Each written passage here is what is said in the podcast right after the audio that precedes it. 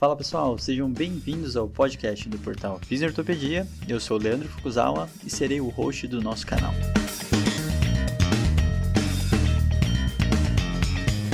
Esse podcast tem como função ressignificar o papel do fisioterapeuta em tempos modernos.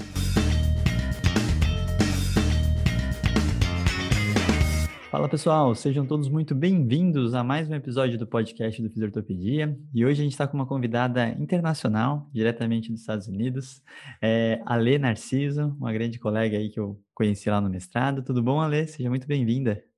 Oi, Lê, oi, Rafa, obrigada pelo convite. Estou muito feliz de estar com vocês aqui. Ah, que bom. E Rafael Light, tudo bem, Rafa? Tudo ótimo, Fulco. E é um prazer estar aqui batendo esse papo com a Lê, que é velha conhecida nossa, e minha do Fulco há um bom tempo. Né? não vou falar, não vou falar sobre tempo para não entregar a idade aqui, mas faz um tempo já que a gente se conhece mesmo. Verdade. Muito bom. E antes, só um recadinho, né? A gente lembrando que a gente está com a turma 2 da pós-graduação do Fisiotopedia aberta, com as inscrições abertas. Então, para quem quiser se especializar uh, e fazer o curso com a gente, a turma 1 está acontecendo, ela está sensacional. E lembrando que é um curso 100% online, onde a gente faz um grande mix aí de aulas gravadas, uh, atividades complementares, pré-teste, pós-teste, tem prova, tem encontros ao vivo, então assim, uma interação bem legal, né? A plataforma está sensacional e a gente está com as turmas abertas. Então, para quem tiver interesse, corre que os primeiros inscritos aí vão ter uma super promoção aí que o Rafa vai dar uma pitada aí. Então, Rafa, se você quiser falar um pouquinho, fica à vontade também. A gente recebe sempre algumas perguntas comuns da pós-graduação, né? Acho que a principal é se ela é reconhecida pelo MEC e é, é, e também é, o tempo de duração dela, e ela tem a duração aí de 12 meses. Né? Então, a turma de julho vai ir até julho de, do ano de 2022.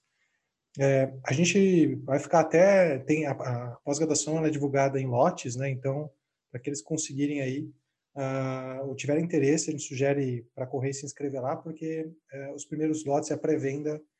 no momento que vocês escutarem esse podcast, já vai estar se esgotando. A gente provavelmente já vai estar no segundo lote quase, né? Então, quem tiver interesse, corram lá. Né, e, enfim, no site tem mais detalhes também sobre a pós, conteúdo programático e professores. E é, tem um, é um curso muito legal, assim, a gente está recebendo excelentes feedbacks aí dos alunos da primeira turma. Perfeito. Então, vamos para nosso episódio e vamos começar pelo começo, com a Alê se apresentando, né? Uma pessoa muito especial, muito querida aqui. É, então, Ale, por favor, se apresenta para quem não te conhece aqui no Brasil, fala um pouquinho do que, que você estava fazendo aqui e o que, que você foi fazer aí nos Estados Unidos e um pouco do seu trabalho, tá? Então, por favor. Tá, joia. Bom, é, vou tentar contar a parte resumida, né? Porque se for contar a história longa, que a gente vai ficar um bom tempo conversando. Mas é uma história inspiradora, pra... Ale, fica Tá bom, gente. Obrigada de novo pelo convite. É muito bom estar com vocês e é, eu sou fisioterapeuta, sou formada no Brasil. Me formei já um. Aí, Rafa, se eu falar o tempo já vão sacar a minha idade, mas enfim, me formei em 2010. E, e depois da minha graduação, tive experiência clínica, é, atendendo mais na, na área de, de ortopedia mesmo, principalmente pessoas com dor de coluna. E, e, assim que eu terminei a graduação, eu tive a chance de é, ingressar no meu mestrado é, e depois no meu doutorado. E aí, tanto no mestrado quanto no doutorado, é, eu foquei em, em, pesquisa clínica.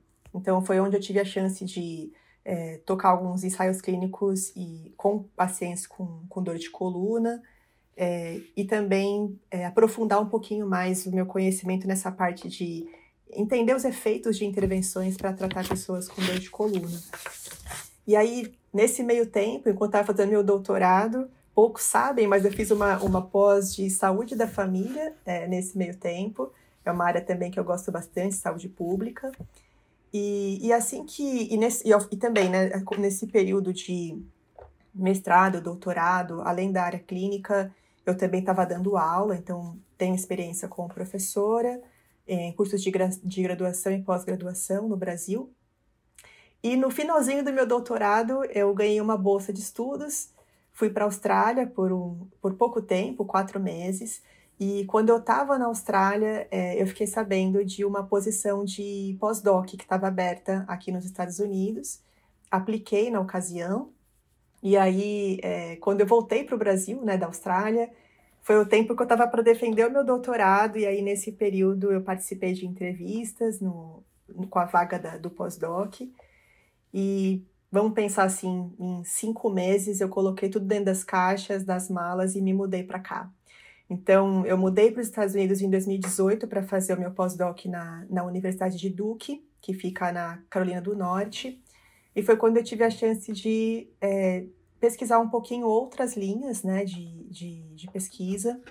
E estou aqui desde então. No finalzinho do meu pós-doc, é, eu apliquei para uma vaga como professora e fui aprovada no, no finalzinho do, do pós-doc mesmo, faltando um mês para eu acabar. Eu recebia essa carta convite e comecei a dar aula na faculdade Campbell. Então, hoje, onde que eu estou hoje? Eu estou na faculdade Campbell, que fica também na Carolina do Norte. Eu estava até brincando com, falando com, com os meninos antes da gente começar aqui o, o podcast, que é uma cidadezinha de interior. Então, é, tem muita fazenda, é, animais aqui ao redor, é um lugar bem gostoso também. Muito bom. A Lei é mais humilde, né? Ela não falou com quem que ela foi fazer esse pós-doc, né? Que foi com um grande... Poxa, é verdade. Né? Não esqueça do, dos seus pais. Com certeza. Aliás, eu, eu falei para vocês, eu contei a historinha resumida, mas é muito bem lembrado, Lê. Tanto no, no mestrado e doutorado eu tive orientação do, do Leonardo Costa e no pós-doc do, do Dr. Chad Cook. Então, e no, também, no doutorado eu também trabalhei com o Mark Hancock na Austrália, né? Mas o pós-doc mesmo foi o Chad, e aí é, com a, o trabalho do Chad surgiram também outras parcerias, outros pesquisadores aqui. Muito bom. Então, vocês vão pegar um pouquinho dessa experiência de vários professores sensacionais, né? A Lei uh, era uma professora muito querida quando eu estava no mestrado lá na Unicid. Eu sempre lembro dos professores, dos alunos, né? Sempre elogiando muito a Lei. Então, é uma pessoa muito querida por onde passa, né? Então, a gente, para essa conversa, a gente tava, a gente pegou três artigos que ela produziu nesse tempo todo aí, né? E, e acho legal até introduzir um pouquinho dos artigos, Ale, só que a gente não vai entrar em grandes detalhes, vai pegar um pouco dessa esfera maior, que seria um pouco dessa parte social e perspectiva do paciente. Então, são coisas bem interessantes. Então, Ale, Conta resumidamente um pouquinho esses três artigos que vão estar de base, a gente vai deixar no grupo do Telegram lá do Fisiortopedia. Uhum. Então fala um pouquinho deles de, de início aí. Com certeza. Ô, Leandro, só de eu falar desse, desses estudos, eu só queria é, explicar um, uma, um ponto aqui para o pessoal é, sobre os interesses de pesquisa que eu tenho. Né? Do Brasil, eu trouxe é, muita experiência de entender os efeitos de intervenções, ensaio clínico, revisão sistemática e tudo. Quando eu vim para cá, eu ampliei um pouquinho a minha, a meu horizonte de, de interesse de pesquisa e eu comecei a trabalhar mais com estudos observacionais. Então, é, foi quando eu tive a chance de trabalhar é, com o Dan Ron, com o Charles, que tem acesso à base de dados de, é, de fisioterapia. O Dan Ron mesmo, ele tem acesso à, à base de dados militar aqui, é, o, o, Charles também tem acesso à ATI, também, que é uma base de dados grande de fisioterapia. E nesse meio tempo também conheci um médico, um cirurgião de coluna, que tem acesso a uma base de dados com mais de 50 mil pacientes que, que receberam cirurgia de coluna. Então, foi quando eu comecei a expandir um pouquinho mais a, a minha linha de pesquisa, é, e não só em coluna, mas também na área de musculoesquelética. Então, é, um destes estudos, né, que a gente vai conversar hoje, ele meio que nasceu dessa parceria com o cirurgião, com essa base de dados de pessoas que tinham recebido cirurgia de coluna. Então, esse é um delineamento observacional. É, e os outros dois estudos que eu compartilhei, uma, um é uma Umbrella Review, que é uma revisão de revisões, é, e aí a ideia dessa foi meio que é, ver a visão pegar a big picture, né? Eu queria entender um pouquinho qual que era, o que, que tinha na literatura sobre percepção do paciente, que é uma área, assim, a gente for pensar, né, gente, é uma área é, é ampla, né? A gente explicar a percepção, explicar a experiência, ela é uma área mais ampla, então eu queria entender qual que é o cenário geral, né? Então, esse foi o, o, uma, uma, overview de, de reviews. É, e o terceiro estudo ele é mais ou menos um braço, eu diria que é um braço dessa Umbrella Review, que é um viewpoint que a gente escreveu para a mesma revista, explicando um pouquinho mais do porquê que medir a experiência do paciente é importante. Então, o primeiro estudo ele é mais um a, a, o foco de tentar entender qual que é a influência de é, é, determinantes sociais de saúde em desfechos após cirurgia de coluna e os outros dois eles são mais focados nesse conceito de experiência do paciente como é que a gente mede isso. Legal.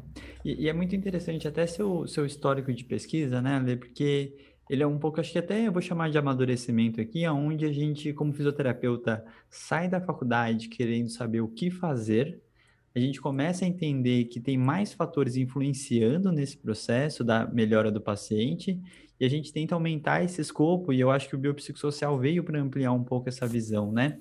E aí, dentro uhum. do biopsicossocial, a gente uh, tem um carro-chefe do biológico que é muito forte, o psicológico que a gente acaba aprofundando um pouquinho, e o social pouco, poucas pessoas estudam, né, Ale? Então, eu acho que é isso mais ou menos que traz um pouco dessa importância desse, desse, desses artigos, né?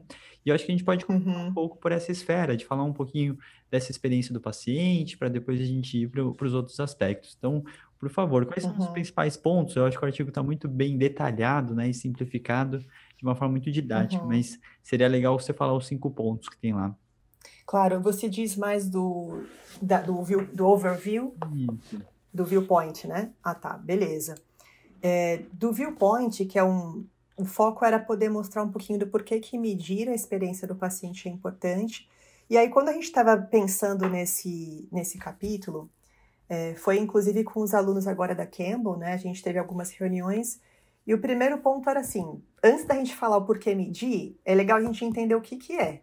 Uhum. Né? O uhum. que, que é a experiência do paciente, por que, que é importante a gente medir, é, qual que é a relação disso com os desfechos clínicos, né?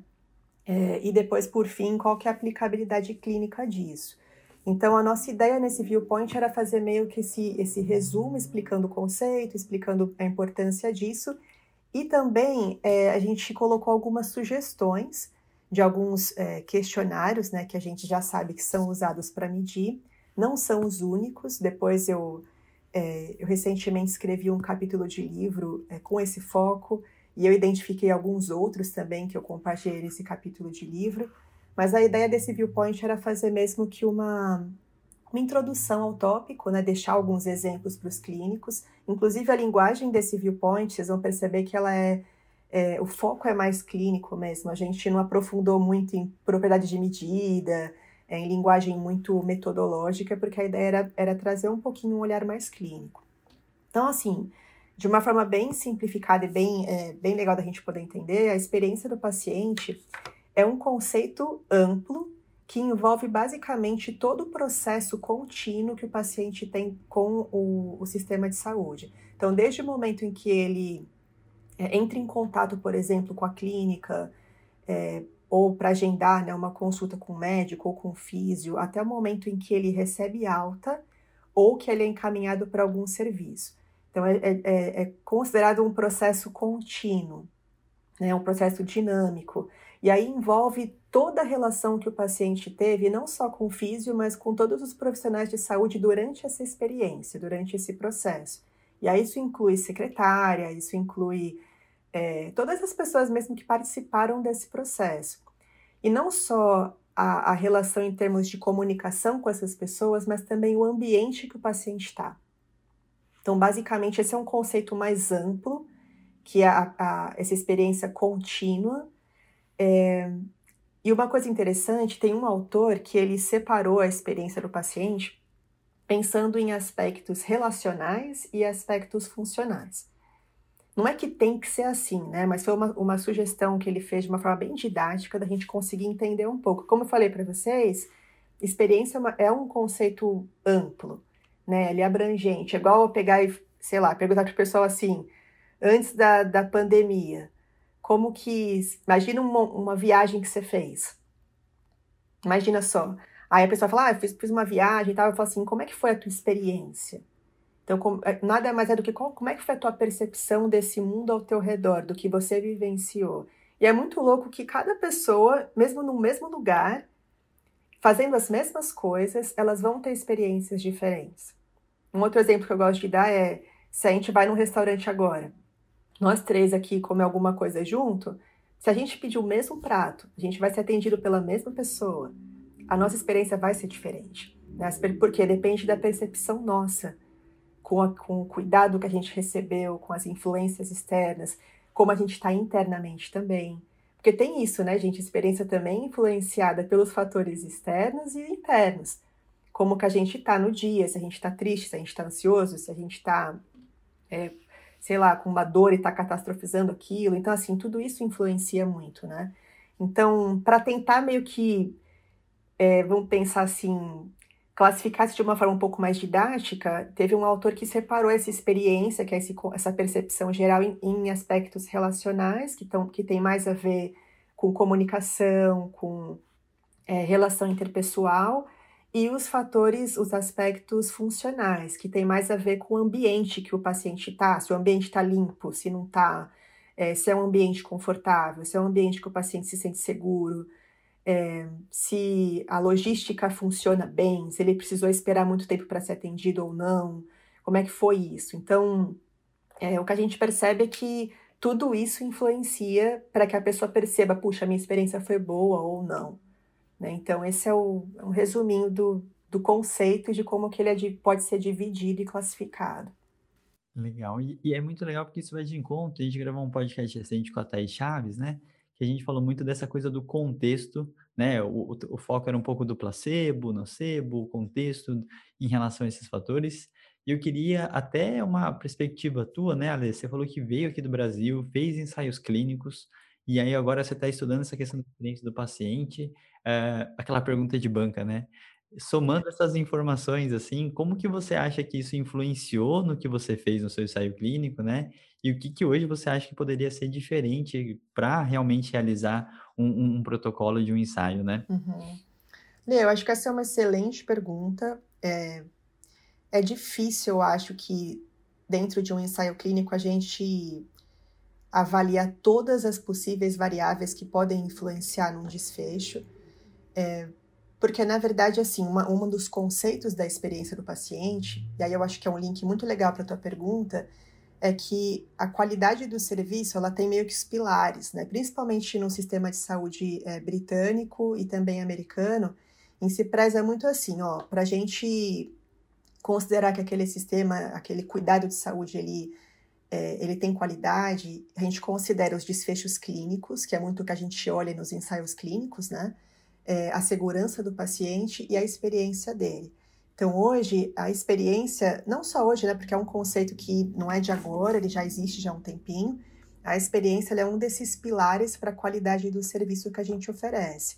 Então, assim, se a gente for pensar isso para um ensaio clínico, seria muito bom que a gente conseguisse medir a experiência do paciente também, porque o que se diz, né? E aí é legal a gente também falar disso, que a opinião é meio dividida na ciência, tá? Então tem gente que fala assim, a experiência do paciente ela pode influenciar nos desfechos clínicos é, e tem dado científico comprovando, tem alguns outros estudos que falam que não, que não tem muita relação. Então assim, por isso que eu falo que a, a opinião ela é um pouco dividida.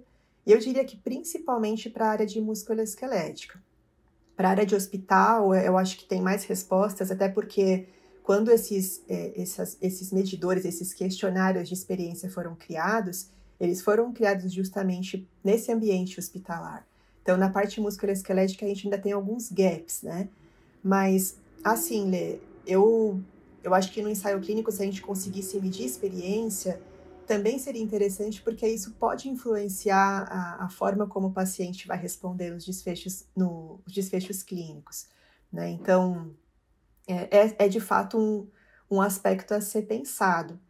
Eu não sei se hoje, se eu fosse fazer um ensaio clínico com o Mackenzie, se caberia talvez medir, mas é, provavelmente eu incluiria algum, algum desfecho nesse sentido para conseguir entender mais como é que foi a percepção do paciente durante o cuidado. Uhum. Legal. E, e é, é, bem interessante, né? Um dos artigos traz um termo que eu particularmente não estava tão acostumado, né? E, e aí, nessa hora, eu, que é o Prains, né? Você tem o Proms, né? Que a gente já conhece. É. E tem os Prains. E aí, na minha opinião, quando você fala de experiência, a gente pensa muito em estudo qualitativo também, né? Mas aí eu queria até que você uhum. falasse um pouquinho o que, que seriam esses Prains aí, para a gente poder entender até o que, que seria mensurar alguns desses aspectos relacionados à experiência. Essa é uma ótima pergunta. os PRAMs, é, eles são, de fato, é, Patient Reported Experience Measures, eles medem a, a, experiência ao invés do desfecho em si, como dor, incapacidade, qualidade de vida, né, assim por diante. Então, a ideia é uma coisa mais, é, é, mais genérica, entre aspas. É, e aí, assim, os PRAMs, hoje, se vocês olharem até esse viewpoint, vocês vão ver que tem uma tabelinha com algumas sugestões de questionários. Então, esses questionários, o que, que a gente é, tentou fazer aqui também é mostrar um pouquinho, até abrir eles aqui, ó, quais são as, as forças e as limitações de cada um desses é, questionários e quais são os aspectos que eles medem. Então, basicamente, se a gente for pensar é, naqueles aspectos que eu contei para vocês, os relacionais e funcionais, Nessa tabela a gente tentou mostrar um pouquinho disso também. Então, se o pessoal olhar lá a tabela 2, vai ver que tem uma coluna que é quais são os aspectos da experiência do paciente. Então, tem lá, por exemplo, o comportamento, a informação, se ela foi adequada, é, educação, a sensibilidade do, do, do, do, profissional com relação às emoções do paciente, é, o tempo de espera, a segurança do paciente. Então, o que, que a gente tentou fazer ali foi colocar os aspectos que eu contei para vocês, relacionais e funcionais, e quais desses aspectos que são considerados em cada um desses PRAMs. E, resumidamente, o que, que a gente encontrou? A maior parte deles inclui os, os fatores relacionais. Então, a maioria investiga comunicação, é, informação se ela foi adequada em relação ao diagnóstico, aquilo que o paciente espera, se o paciente ele foi incluído nas decisões é, profissionais ou não. E pouquíssimos, assim, englobam os fatores é, funcionais, que são aqueles mais ligados à parte logística, é, encaminhamentos, tempo de espera, é, e o ambiente, assim por diante. E o que a gente percebe é que nenhum deles consegue, obviamente, que incluir tudo, todos os desfechos relacionais, todos os desfechos funcionais, até porque é um conceito que varia, né? Então, é, alguns deles foram criados até um, um pouco antes de, de, ter uma definição um pouco mais consolidada para a experiência em si. Então, é basicamente isso. Esses questionários, eles medem esses fatores relacionais e esses fatores funcionais. E mostram para gente o que está funcionando e o que, que não está funcionando muito bem. Que eu acho que essa que é a chave também. O que, que a gente pode fazer melhor?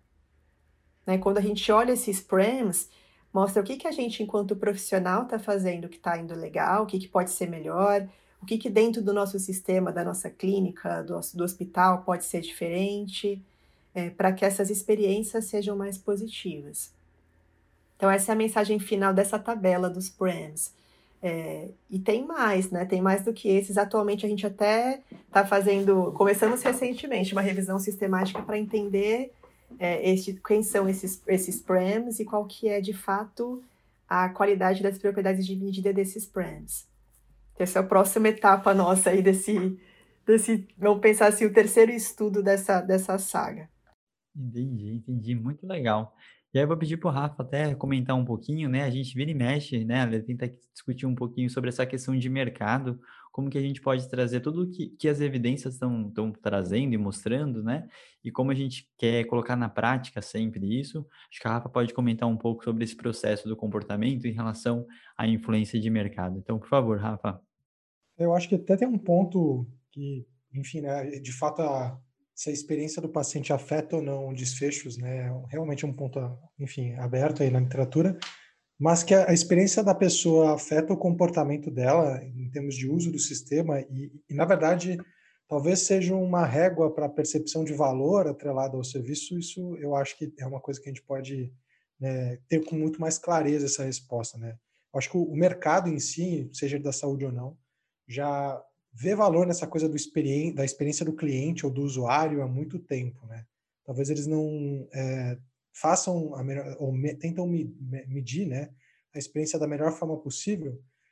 Mas hoje, quando a gente vai olhar para toda a linha de desenvolvimento de novos produtos, né, seja com metodologias mais estruturadas como design thinking, ou as metodologias de desenvolvimento tecnológico mesmo, né, Scrum, Agile, todas elas, é, assim como a gente fala que nosso atendimento de qualidade hoje é centrado no paciente, é, todas essas medidas de desenvolvimento de produtos, elas são centradas na experiência do cliente ou usuário, né?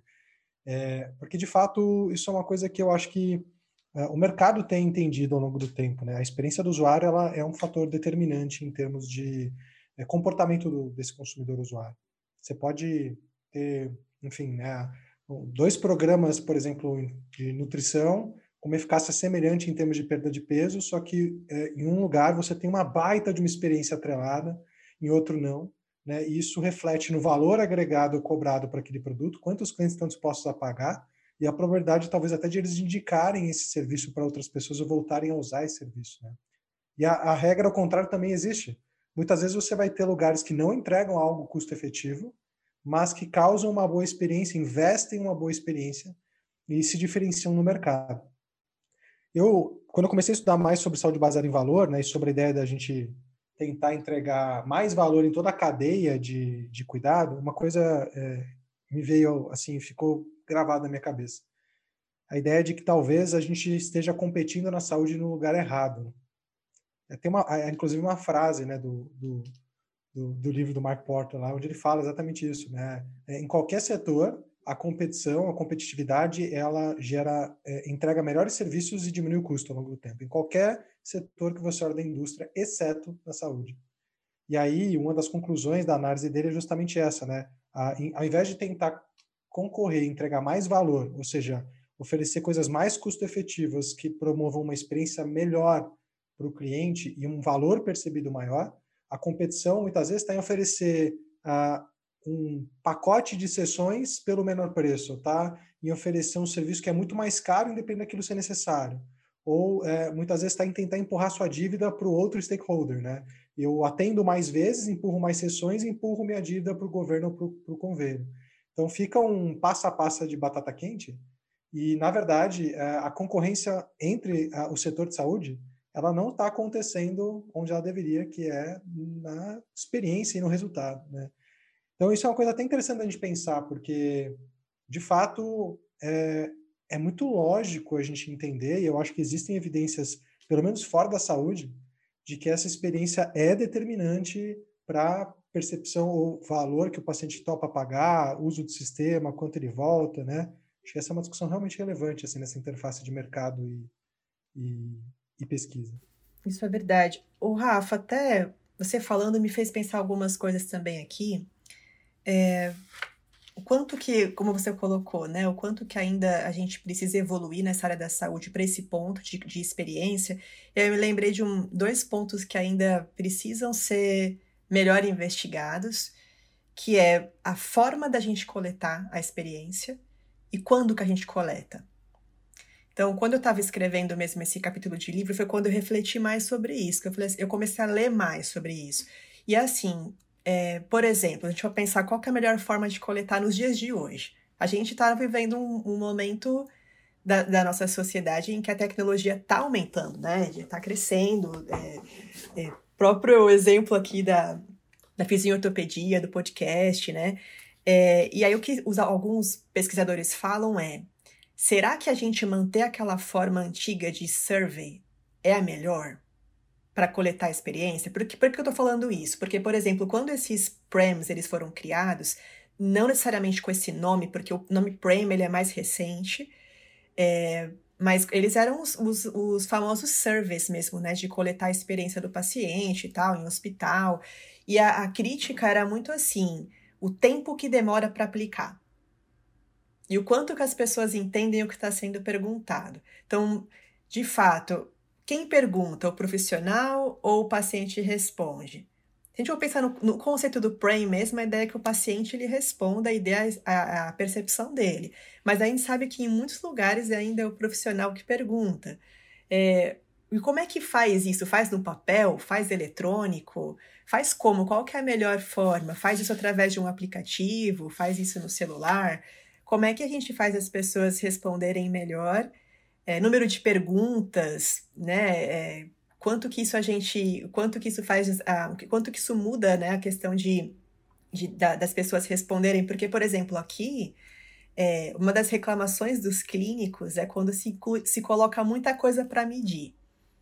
E eu, eu não sei se acredito que no Brasil seja semelhante. Você vai avaliar é, o paciente primeiro primeiro dia, ou sei lá, a segunda avaliação é, o que os, os físicos reclamam muito é o tempo de aplicação, por exemplo, de um questionário de incapacidade, questionário de dor, questionário de depressão, de ansiedade e por aí vai, né? Então a experiência do paciente, ela também acaba sofrendo um pouco na área da saúde nesse ponto, pelo menos aqui, porque acaba sendo uma coisa a mais para aplicar.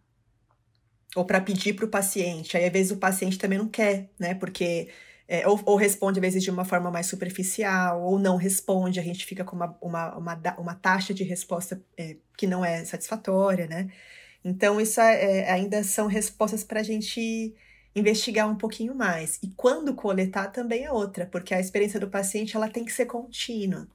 Então, a gente vai avaliando isso ao, ao longo, a gente espera chegar mais para o final, Aí acabou, a gente continua coletando para ver como é que ele tá, se ele foi encaminhado para um outro serviço, a gente continua entrando em contato para saber como é que foi. Então, assim, é, ainda é um, são perguntas que é, precisam ainda de mais estudos, precisa de mais conversa para a gente conseguir entender isso melhor. Vocês têm alguma, alguma opinião nesse, nesses dois pontos, assim, forma de aplicar ou quando aplicar? A gente discute direto isso, somente com a Thaís Chaves, né, que é a nossa mulher dos questionários aqui no Brasil e do grupo também. E, e, é engraçado que a gente fica um pouco com aquela briga do qual e do quant, né? E, e, e aí até na tua fala, assim, eu fico percebendo que é uma coisa que é interessante.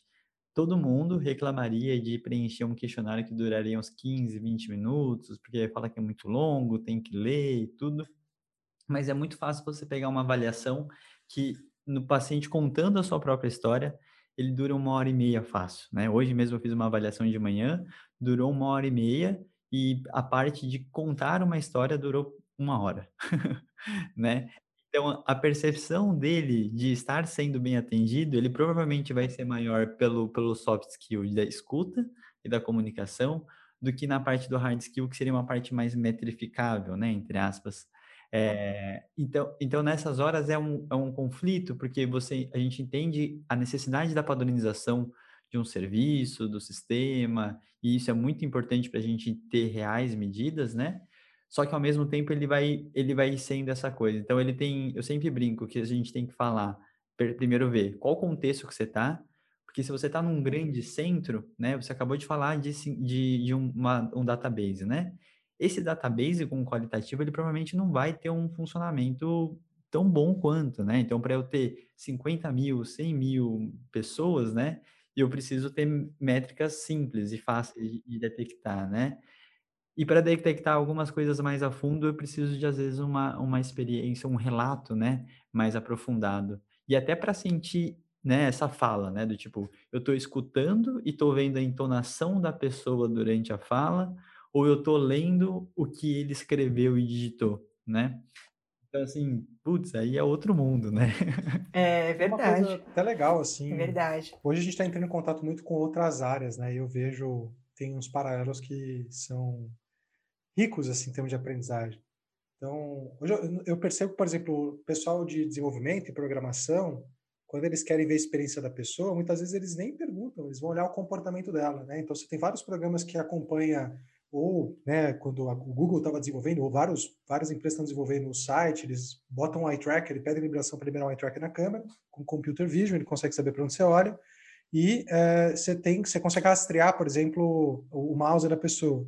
E aí, na verdade, e, e, como eles já sabem, por relatos prévios quali, que a pessoa, quando ela tem que demorar muito para achar uma coisa, isso gera uma experiência ruim, eles vão tentando maximizar por dados quanti de comportamento né, o que seria uma UX melhor.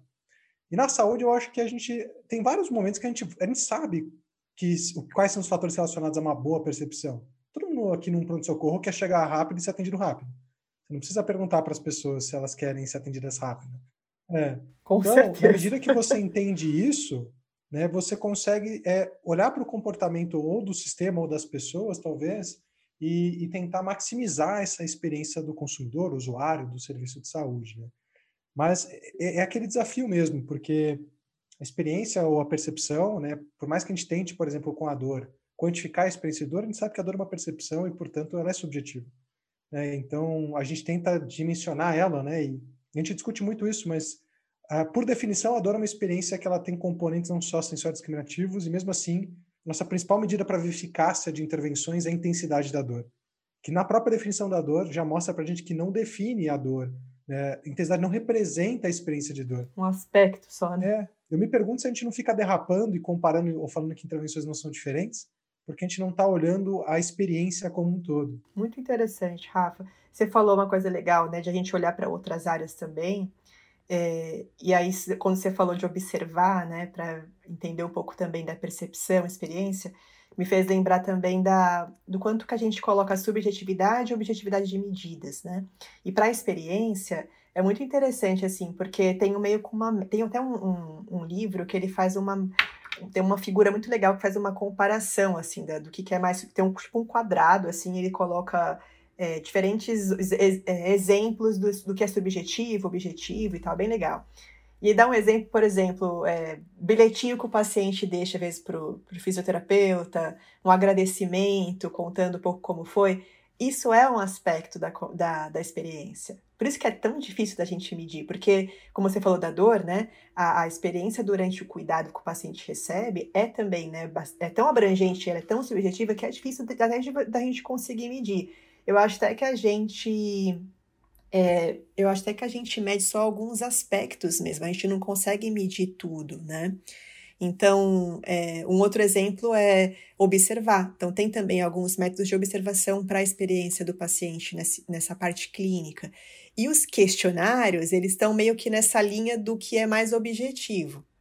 Mas, de novo, que é o que você falou da intensidade da dor, a gente não consegue medir tudo. A gente mede alguns aspectos disso, mas não tudo. Uhum. É muito legal isso que você falou. Olha, eu vou até aproveitar e fazer uma pergunta para ti, porque assim, né, quando a gente está falando desses aspectos sociais é, e também da experiência, eu acho que existe uma questão cultural que vai entrar muito forte, né? E eu acho que você é uma ótima pessoa para dar alguns exemplos. Eu não sei se você está tendo essa experiência com o paciente aí, né? Porque eu fico até me perguntando quanto que essa validade externa do que você encontrar em relação à experiência de um país, ele poderia ser transferido para cá, né? Então, o brasileiro é um país que gosta muito do toque, gosta muito dessa coisa do contato, né? E eu já tive algumas experiências de entender pessoas europeias e tudo mais, e assim, é outro tipo de, de contato que você tem que ter com a pessoa, né? Então, se você chegar cheio de mão com a pessoa, ela vai provavelmente se sentir totalmente incomodada e, e provavelmente a tela é até mais fácil, né? Assim, então, tem, tem vários aspectos que é, eu acho eu queria saber sua opinião um pouco disso, né? Como que seria essa externalização dos dados ou do que a gente encontrar em estudo de experiência em questões culturais, né? Nossa, só ótimas perguntas. É, muito legal isso. Eu acho que a questão do toque é um dos aspectos de diferenças culturais, né? Mas uma coisa que eu percebo aqui é, é também o cuidado para não entrar em assuntos muito é, sensíveis em pouco tempo. Porque às vezes o que eu percebo na nossa cultura, é, a gente facilmente a gente começa a conversar com as pessoas e logo a gente já entra em assuntos mais pessoais, né? Em assuntos mais. A gente tem mais essa facilidade que eu acho que é do nosso traço cultural mesmo. Aqui o que eu percebo, e aí eu falo dentro de uma percepção de onde eu moro. Eu não sei nem se em outras regiões do estado isso pode ser diferente, mas eu percebo que as pessoas elas são um pouco mais reservadas. Então, o, o, o quanto a gente toca em assuntos mais pessoais ou até mesmo familiares, isso é uma coisa que precisa de mais de mais tempo, de mais contato, de mais relação mesmo. Então, eu acho que a, a experiência, por ela já ser um conceito ou um construto mais complexo, é, ela teria que ter considerar os aspectos culturais mesmo, Recursos. que vão muito além disso que a gente conversou agora de contato físico ou de assuntos mais, mais sensíveis, né? É, eu acho que teria que a gente teria que comparar dados mesmo para ver o quão, o quão parecidos são, né, as respostas, diga, quão parecidas as respostas são dos pacientes nesses lugares, mas é, eu não sei, Lê, o quanto que daria para a gente fazer muitas comparações. Eu acho também que depende de qual é o aspecto da experiência que a gente está olhando. Que, por exemplo, aspectos logísticos, né? Eu acho que eles vai tempo de espera, ambiente limpo e tal, acho que são coisas que talvez sejam mais fáceis da gente comparar. Agora, é, a parte mesmo de comunicação, acho que ela tal, talvez, talvez, né, seja um pouco diferente nos países. Se bem que eu acho que todo mundo, assim, essa é uma opinião minha, não baseada em evidência, mas eu acho que boa parte das pessoas espera uma é, uma explicação é, cuidadosa, que, a que, o, que o profissional dedique tempo, né? Mas eu acho que talvez em algumas culturas a expectativa seja diferente. Eu acho que alguns profissionais já sabem, já, alguns pacientes já sabem que a cultura, às vezes, é o, o profissional sendo mais direto ao ponto, então talvez não criem uma expectativa tão grande. Mas é, acho que depende muito do aspecto da, da experiência que a gente está avaliando também. Sim. Eu acho interessante isso. Tem um ponto que eu demorei para entender ao ler ensaios clínicos, né? Que principalmente LCA tinha bastante desses estudos, que é o que eu estudava mais numa época, muito home-based exercise, né? Então você tem exercícios que, que se entrega, e, e é engraçado que essa questão da uma hora de sessão, ela é uma coisa totalmente brasileira, né? Então, as sessões fora normalmente é 15, 20 minutos. Se você vai num osteopata fora, ele com certeza vai fazer um ajuste, você vai embora, né? Então, assim, o tempo de exposição e essa relação terapeuta e paciente, eles acabam mudando muito porque o tempo que você fica é o outro, né? É, realmente, às vezes, muitas vezes as respostas são mais monossilábicas, parece que o cara entendeu tudo que você falou, ele meio que acata e aceita, às vezes, né? Meio estranho isso. Então, tem, tem algumas coisas que são interessantes, isso é só uma explicação do, do, do porquê que a gente está falando um pouco dessas questões culturais que podem mudar bastante, né? Uhum. Olê, se até posso pegar um gancho do que você colocou agora, sobre a parte da comunicação, né? O quanto que o paciente, às vezes, ele entende, que a comunicação, ela é um aspecto da experiência, do aspecto relacional. Mas tem uma parte legal também que você falou, do quanto a pessoa entende e tudo mais, que me faz pensar num dos aspectos do, dos determinantes sociais de saúde, que é também o quanto que a pessoa ela consegue entender o que o profissional da saúde fala. Então também é só foi um link que eu fiz aqui na minha cabeça aqui que me, me fez pensar um pouco. Também é, a linguagem que a gente usa, o quanto isso pode influenciar a pessoa a entender e, e ter uma experiência mais completa também, né? Sim, que é a questão do letramento em saúde, ou letramento... É, é, exato, exato. Então, é uma variável... tentando, tentando lembrar essa palavra, é isso mesmo. Não, ele é um, uma variável que vira e mexe a gente tem, porque realmente existe esse abismo, né, do que a gente fala, o que a pessoa entende, né, e toda essa percepção de todo o processo, né. E aí, até entrando em alguns detalhes um pouco mais dos estudos, Ale, eu queria muito que você falasse do, do, do terceiro estudo, né, que a gente estava falando, onde teve uma análise um pouco diferente de cluster, que são os fatores determinantes sociais desse, desse Big Data aí que você teve em mãos. É, Olê, eu vou contar um pouquinho da história desse, desse paper, que ela é bem interessante. Então, para quem está acompanhando a gente, esse é o terceiro paper, ele é um, um paper que ele quantifica qual que é a influência é, dos determinantes sociais de saúde de uma forma coletiva. Então, esse paper, na verdade, ele nasceu de um outro paper que está tá under review, ele não foi publicado ainda, apesar dele ter nascido antes desse aqui, que já está na, na, Plus One.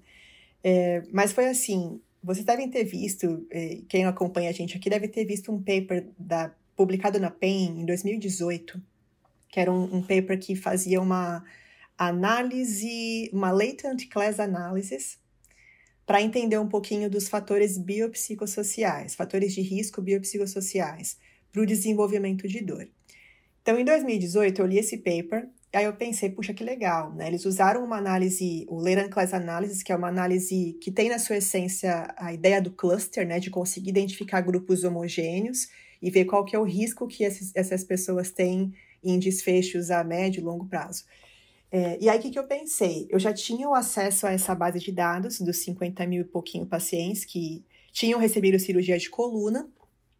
E aí eu pensei o seguinte, falei, bom, queria entender um pouco é, se dá para a gente identificar características biopsicossociais antes da cirurgia e o quanto que essas características vão influenciar lá na frente. Só que eu não queria, não queria identificar, estudar elas de uma forma separada e nem com regressão. Eu queria fazer uma análise parecida com esse, com esse estudo da, da, da PEN, que era com a Latent Class Analysis identificar os clusters, identificar os grupinhos, que nada, eles, ele ia fazer, na verdade, um mix de fatores biológicos, psicológicos e sociais, e identificar essas, essas classes, né, esses, essas classes de risco.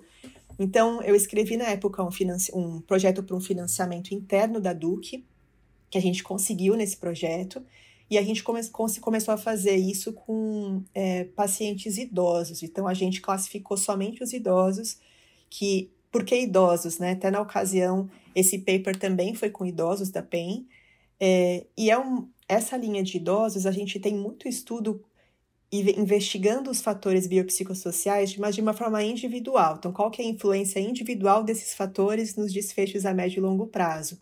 Mas até então não tinha nenhum paper analisando o efeito coletivo deles. Então, foi por isso que a gente fez esse, esse estudo. E foi muito legal, a gente identificou três classes é, de fatores de, de fatores biopsicossociais, fatores de risco. E, bom, depois até posso comentar um pouquinho mais de quais foram esses, esses fatores que a gente incluiu. A gente ficou limitado aos fatores que tinham na própria base de dados, então não dá para a gente incluir tudo que a gente queria para representar, por exemplo, o psicológico ou social, né? E como vocês já devem imaginar, é, essas duas áreas, psicológico e social, a gente tinha menos variáveis do que, por exemplo, para o biológico mas a gente conseguiu fazer mesmo assim. E a gente identificou, resumidamente aqui, a mensagem para levar para casa é que a gente identificou um low risk, um high risk e um que era meio que no meio termo, é, com fatores físicos e sociais. Então, era um grupo que tinha fatores psicológicos muito bons, mas não muito bons para biológico e para e social. E aí, o high risk, como era a nossa hipótese, respondeu mal pós-cirurgia para dor nas costas, dor nas pernas, é, incapacidade e qualidade de vida. Então, é, esse foi um, esse foi, foram os achados principais desse estudo.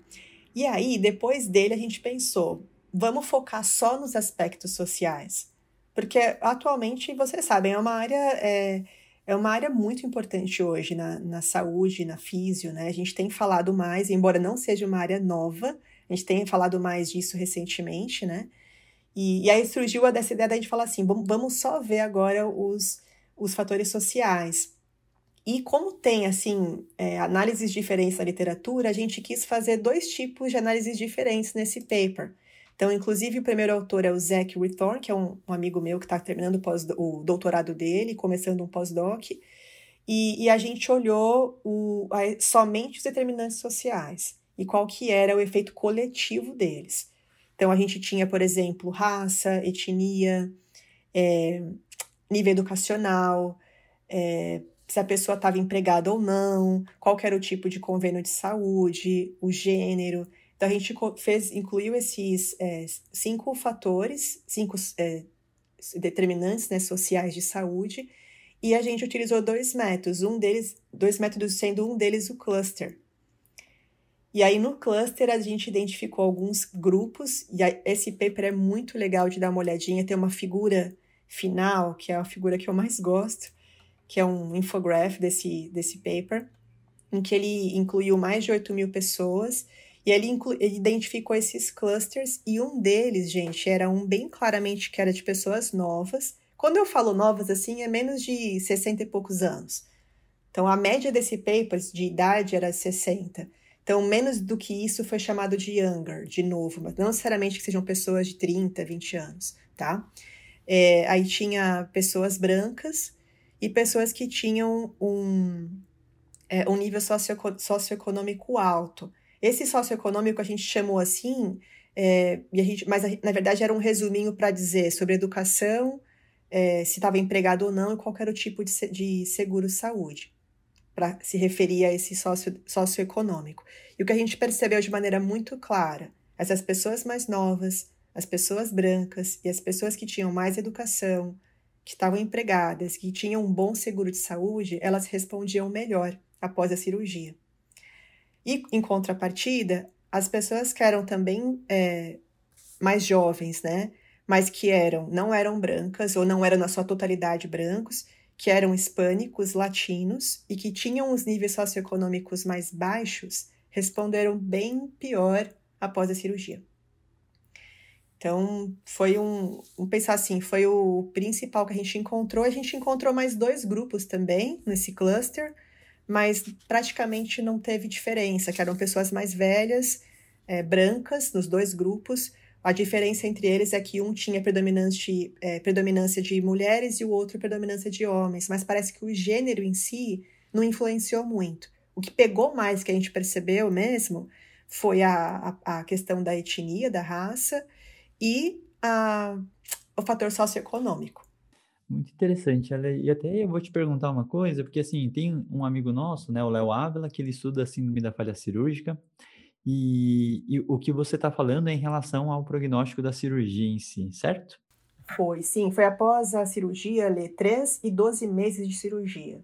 Então, a gente investigou esses fatores socio, é, sociais antes da cirurgia e qual que seria o efeito em 13 e 12 meses após a cirurgia de coluna. Perfeito. E aí eu queria, na real, eu, eu, sempre converso com o Léo sobre isso, eu questiono muito essa definição, né, da síndrome da falha cirúrgica, porque ela é muito simplória, né, do tipo dor depois de três meses. Então, assim, não tem é, variáveis métricas muito firmes, na minha opinião, que realmente falam assim, ah, isso é uma falhou a cirurgia, né? É uma questão muito muito grande. Você usou a mesma definição para o sucesso da, da cirurgia ou você acabou usando é, algo mais abrangente ou mais específico? Para esse estudo, em termos de população, a gente incluiu somente pessoas que tinham feito uma cirurgia, então não tinham pessoas que tinham refeito a cirurgia por alguma falha, era só primary surgery. A gente está fazendo um segundo paper agora com pessoas que, fiz, que precisaram de mais de uma cirurgia. Não. Agora, para os desfechos, Lei, aí você me fala se eu estou respondendo a tua pergunta ou não, mas os desfechos a gente categorizou com a medida, é, o MC, MCID, que é o, o a, a clinicamente importante. Então, a gente usou dados de outros artigos que tinham o threshold para pessoas que tinham re recebido cirurgia de coluna e usamos esses, esses thresholds desses papers. Então, foi assim que a gente identificou a, a, se o paciente melhorou ou não para esses desfechos. Até eu fico curioso um pouco disso, né? Eu acho que essa, essa, essa definição da síndrome da falha cirúrgica é interessante ser revista. Se você pegar dados da literatura com MCID, eu acho que tem mais é, é algo mais interessante, mais palpável, né? Então, há uma, há uma grande discussão em relação a isso. É... é verdade. E parece que são animais completamente diferentes, né? Como o pessoal brinca, né? Que é, são populações mesmo diferentes, né? Que uhum.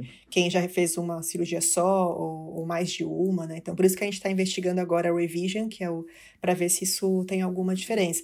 Mas em termos de como a gente categoriza o desfecho, tem várias formas de fazer, né? E Algumas pessoas vão dizer que o MCID tem suas limitações e tem mesmo, mas é, talvez seja uma das formas mais fáceis para a gente explicar também na clínica, porque quando a gente tem um desfecho contínuo, né, um outcome contínuo, estatisticamente falando é melhor, mas na, na parte clínica é difícil também de, de conseguir digerir aquela informação para usar mesmo na parte clínica. Né? Então a gente tentou fazer um paper que ele era complexo, ele é complexo na parte estatística, mas o desfecho a gente tentou categorizar para ficar um pouco mais simples de digerir. Legal. E aí uma, uma coisa bem interessante, até eu tenho dificuldade de imaginar, sabendo essa informação, né? É, mudanças práticas. O que que, o que que vocês discutiram no paper? O que que vocês sugeriram em relação, né? É um dado para se ver antes e ter uma cautela a mais se opera ou não opera? Ou se, porque são variáveis, no geral, não modificáveis, né? E aí várias dessas questões são bem relevantes de discutir como que a gente coloca isso na prática, né? É verdade, ele, se a gente for pensar, né, questão de idade, é, questão de cor, de fato a gente não, não, não, tem como mudar. O que a gente discutiu muito é os, os fatores socioeconômicos. Agora, o que, é, o que é difícil é o seguinte: a gente está falando de educação, a gente está falando de é, pessoa que está empregada ou não, nós estamos falando do tipo de seguro, de seguro saúde que a pessoa tem, mas eu pensar, o que, que a gente faz enquanto fisioterapeuta? A gente não consegue mexer necessariamente nisso, né? Então, a gente discutiu muito assim, o quanto que esses resultados, eles podem servir como um screening, como uma base para a gente entender quem são essas pessoas e qual que é o risco que elas têm a médio e longo prazo, após a cirurgia. Mas, é, uma das coisas também que a gente tem discutido é que a gente pode também medir isso. Então, existem hoje ferramentas que medem os, os determinantes sociais de saúde. É, obviamente que não tem uma que seja perfeita, mas tem algumas ferramentas que são muito boas. Tem inclusive um viewpoint na JOSPIT que é do próprio uh, Zachary Rithorn, que é o autor desse paper que, eu participei, é, e ele fala um pouco de se a gente não está medindo determinante social de saúde, a gente está perdendo alguma coisa importante desse cenário. A gente tem que medir, né? Só que o que pega a gente, aí eu acho que é legal a gente também discutir é, tá bom, medimos, o que, que a gente faz com isso? Né? Porque é, o que, que a gente faz enquanto fisioterapeuta? E uma das coisas que a gente discutiu aqui com esse paper, e a gente tem discutido muito aqui entre os físios, é que até chega a ser antiético a gente medir determinante social de saúde. Então, tem um grupo que fala que é antiético, né? Ou que pode ser antiético, sem que a gente tenha soluções para isso. E como é que nós vamos ter solução para isso se a gente está nessa esfera aqui, nesse nível, e não estamos lá no macro, onde fazem as mudanças políticas e tudo mais? Então, o que se fala é o seguinte: é, a gente tem que medir pensando no que, que a gente vai fazer depois. Então, a, a sacada é quais são os, os, os, resources, né? Quais são as. A, me fugiu a palavra em, em português. Quais são as. É, ai, me ajuda com, a, com o português que eu esqueci. Recursos, obrigada, Rafa. Quais são os recursos que a gente tem? Então, a gente tem algum programa para encaminhar essas pessoas? A gente tem é, algum reforço educacional que a gente possa encaminhar, mesmo que não seja diretamente relacionado com a física e com a saúde? O que, que a gente pode fazer? Então, aqui mesmo tem uma a, a própria página da IPTA, né, que é a Associação Americana de Físio, o CDC e outras, é, outros órgãos aqui, eles têm os recursos que ajudam também o que, que a gente pode fazer, informação que a gente pode dar para o paciente. Então, assim, embora a gente não vá resolver o macro, porque precisa de mudança política mesmo, é, a gente pode encaminhar o paciente para alguns desses serviços para ajudar de alguma forma. Então, isso é uma coisa que a gente tem que pensar mais. É, e, obviamente, né, gente, a mudança no macro tem que acontecer, né? Então, assim, eles falam muito assim: o fruto da árvore é o, é o desfecho, mas o que está lá no solo é o que vem, na verdade, do, das políticas de saúde, das políticas de educação e tudo mais, né? Que é o que vai influenciar demais. Agora, o que tem que abrir os nossos olhos é determinantes sociais, é, os determinantes sociais de saúde têm uma influência enorme na saúde hoje. A gente não pode esquecer disso, né? Porque se bobear, muitos dos desfechos dos nossos pacientes são influenciados, além da experiência, além de todas as outras coisas que a gente já sabe, também por esses determinantes sociais de saúde, né? Sim. Não, e é, é, bem legal você falar isso, né, Lê? Porque eu acho que tem, cientificamente falando, entendendo como que funciona o processo, primeiro é entender quais variáveis influenciam, depois entender se abordar eles mudariam alguma coisa no desfecho, né? Para depois futuramente elaborar outras estratégias para depois chegar nesse macro, né? Então a gente precisa dessa comprovação prévia para entender se vale a pena fazer isso numa larga escala ou não, né? Então a gente sempre tem que lembrar dessas questões porque ele começa a entrar em áreas que a gente não está acostumado, né? Então elaborar uma estratégia disso é, é, é algo para a gente bem complexo que a gente não teve um treinamento de base, né? Isso é uma coisa bem, bem complexa. O Rafa quer complementar alguma coisa, mas eu vou pedir já para o Rafa ir para os momentos finais e aí fazer um fechamento aí. Então, por favor, Rafa. Eu ia comentar que, inclusive, isso gera discussões negativas, né? Com toda a, a onda de, de uso de inteligência artificial em saúde, inclusive você coletar determinados sociais e não tomar ou, ou, não agir diferente perante eles pode introduzir até machine bias, né? Você pode começar a tomar decisões piores ou classificar pessoas né, de forma ruim, porque naturalmente existe esse viés, né? Ou pior, né? Você pode em alguns países como o próprio Estados Unidos, onde o sistema de saúde é, é, é praticamente todo privado, né? Você pode começar a ter um certo preconceito com relação a seleção de indivíduos, porque você sabe que eles vão ter piores desfechos, né? Um, custo maior atrelado ao manejo de saúde deles. Isso já acontece, são parentes, já. mas já acontece. É, eu, eu, eu, acho que é uma situação muito complicada, né? Porque, é, assim, supostamente, né? Os próprios planos de saúde, eles, é, eles vão tentar, por exemplo, pega a gestora de saúde aqui no Brasil, que estão começando a, a surgir, né? Tentando uh, usar modelos diferentes e processos de cuidado melhores para entregar mais valor e ter um custo-benefício melhor. Mas é, o quanto que vale né, para eles não tentar triar de cara aqueles que vão ter piores prognósticos ou é, conseguir predizer aqueles que vão usar mais o sistema, que vão ter maior probabilidade de evoluir para doenças crônicas não transmissíveis, né? E quando a gente entende que determinantes sociais, por exemplo, tem um papel muito importante nisso, né? É, a gente começa a levantar toda essa discussão que eu acho que não tem uma resposta de fato ainda, porque é, começa a entrar nessa tríade de que de que você falou, né, de política pública, mercado, né, e, e, a gente tem realmente intervenções que podem atuar nisso. Mas acho que fazendo um fechamento, né, o, a gente realmente fala muito do biopsicossocial, né, mas a gente particularmente vê ainda muita gente, apesar de entender sobre ou entender que o processo é multidimensional, que a saúde é multidimensional, aplicando raciocínios lineares e muitas vezes técnicas baseadas só no bio, né, para tentar olhar para os seus pacientes. Eu acho que a ideia desse episódio não é fazer um call to action para a gente sair avaliando um monte de coisa, né, mas é, é um processo de que a gente tem que entender que existe mais do que muitas vezes a lupa que nos foi, foi imposta na faculdade, né, nos foi imposta ao longo da formação. Nós somos profissionais, principalmente da musculoesquelética, com uma visão extremamente cinesiopatológica né, sobre as condições de, de queixas musculoesqueléticas. Acho que isso serve para a gente começar a abrir o escopo e, e, e, talvez pensar em formas de melhorar a experiência dos nossos pacientes. Né? Volta de novo para o que o Foucault falou, episódio de placebo, onde a gente fala muito de efeitos é, contextuais e não específicos. É, existe, de novo, uma baita de uma discussão sobre isso, mas quando você começa a entender que parte do valor percebido pelo paciente para o teu processo de atendimento não está exatamente nas técnicas e na eficácia delas, mas está na experiência que ele vai ter, e essa experiência ela envolve toda uma cadeia que às vezes vai do manobrista até a, a espera, como o ambiente era, como ele foi atendido.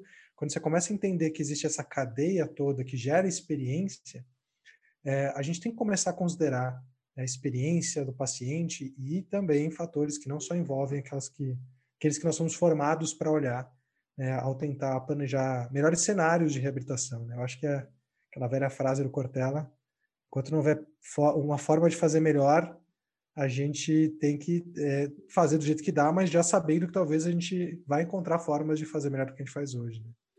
É verdade, Rafa. Você sabe que eu tenho uma impressão talvez eu até esteja errada, mas a impressão que eu tenho é que a gente vem, né? E aí, não é, na verdade, não é nenhuma impressão do que eu vou falar nesse momento. A gente, de fato, vem com um modelo biomédico muito forte. Mas agora vai a parte da minha impressão. A impressão que eu tenho é que a gente se movimentou mais depois para entender a parte do, do psicológico. E eu acho que o movimento do pro social ele está indo meio que por último. Essa é a minha, minha impressão eu acho que a gente ainda desconhece um pouco do social, porque o social ele tem a ver com as condições em que as pessoas nasceram, em que elas cresceram, onde elas estudam, onde elas trabalham, quais são os recursos que elas têm. Elas estão numa área de violência, não estão? Elas estão numa área de pobreza ou não? É, porque, na verdade, quando a gente começa a mexer no social, a gente está cavocando muita coisa, né? Muita coisa mesmo. Então, é, Coisas que eu acho que a gente pode fazer, eu estava até falando para vocês, do que a gente consegue, a gente pode medir, mas com esse cuidado da ética, né? Quais são os recursos que a gente pode oferecer depois, enquanto fisioterapeutas. Mas eu acho que tem um ponto que a gente pode fazer muito bem, que é entender onde a pessoa mora. Porque hoje a gente sabe que o, o, zip code que eles falam aqui pesa pra caramba. O CEP é onde a pessoa mora, onde a pessoa está, tem influência de quais são os recursos para atividade física, a pessoa pode caminhar naquele bairro ou não? Ela tem algum aparelho de exercício que ela pode usar ou não? Tem parques próximos para ela ser ativa? Qual que, é qual que é o nível de segurança daquele lugar? Então, assim, se a gente entende um pouco do, do, do lugar, já é um grande avanço. É um, bom, é um bom começo. Eu não sei se no Brasil tem esse recurso, mas aqui tem um site que a gente coloca o, o CEP, e ele faz um resumo daquele lugar, mas ele contando quais são os. Além da, da característica sociodemográfica de quem mora lá, eles falam um pouco qual que é a distância para parques, por exemplo. Tem acesso de para ciclovia, é, tem é, lugares para crianças brincarem, qual que é o nível de, de violência. Então, assim, mostra um pouco de qual que é o cenário.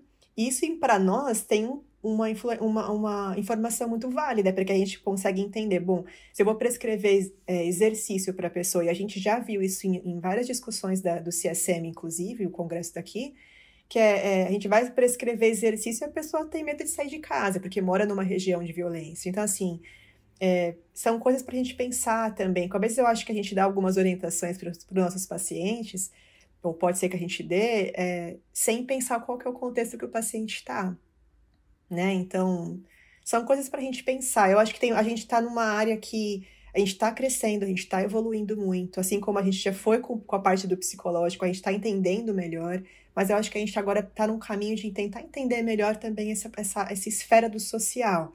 E aí minha esperança é que a gente consiga colocar isso tudo junto. E eu não acho que nós vamos entender tudo, não, porque é, acho que é, é, muito complexo, mas se a gente conseguir entender um pouco dessa complexidade disso aqui tudo junto, eu acho que a gente vai conseguir entender desfechos de saúde de uma outra forma. inclusive a nossa visão de ensaio clínico, de revisão sistemática, eu acho que vai ser muito diferente também. E eu, eu tô com essa esperança de que a gente vai chegar lá. Sensacional. Então, uma predição da, da lei que o CEP vai virar uma variável importante. E eu concordo total, né?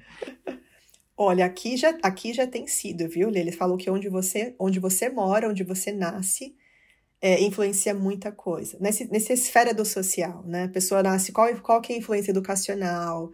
É, nossa, quais são a, as influências para criminalidade? Tem muito dado aqui sobre isso, sabe? Então, eu acho que o local uma, ele é, um, é um preditor muito importante. É, brincadeiras à parte, eu acho que é eu, eu acho que é um pouco ainda da, de uma coisa estrutural da nossa formação, né? Que a gente sempre fala a frase do, do Kieran Sullivan, né? Que é se a gente tem um martelo, a gente pro, pro, se a gente tem um martelo, a gente procura o prego, né?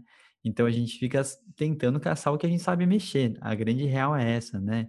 E quando a gente entra numa esfera que nem é da nossa formação, a gente querer discutir sobre sociologia, políticas públicas, a nossa entendimento sobre o assunto é muito raso ainda para poder discutir se a gente pode mudar essa esfera ou não. Uhum. Eu acho isso totalmente relevante entrar nesses pontos, é, é engatinhar. Eu acho que tem uma questão de tempo da, da profissão para saber como que entra.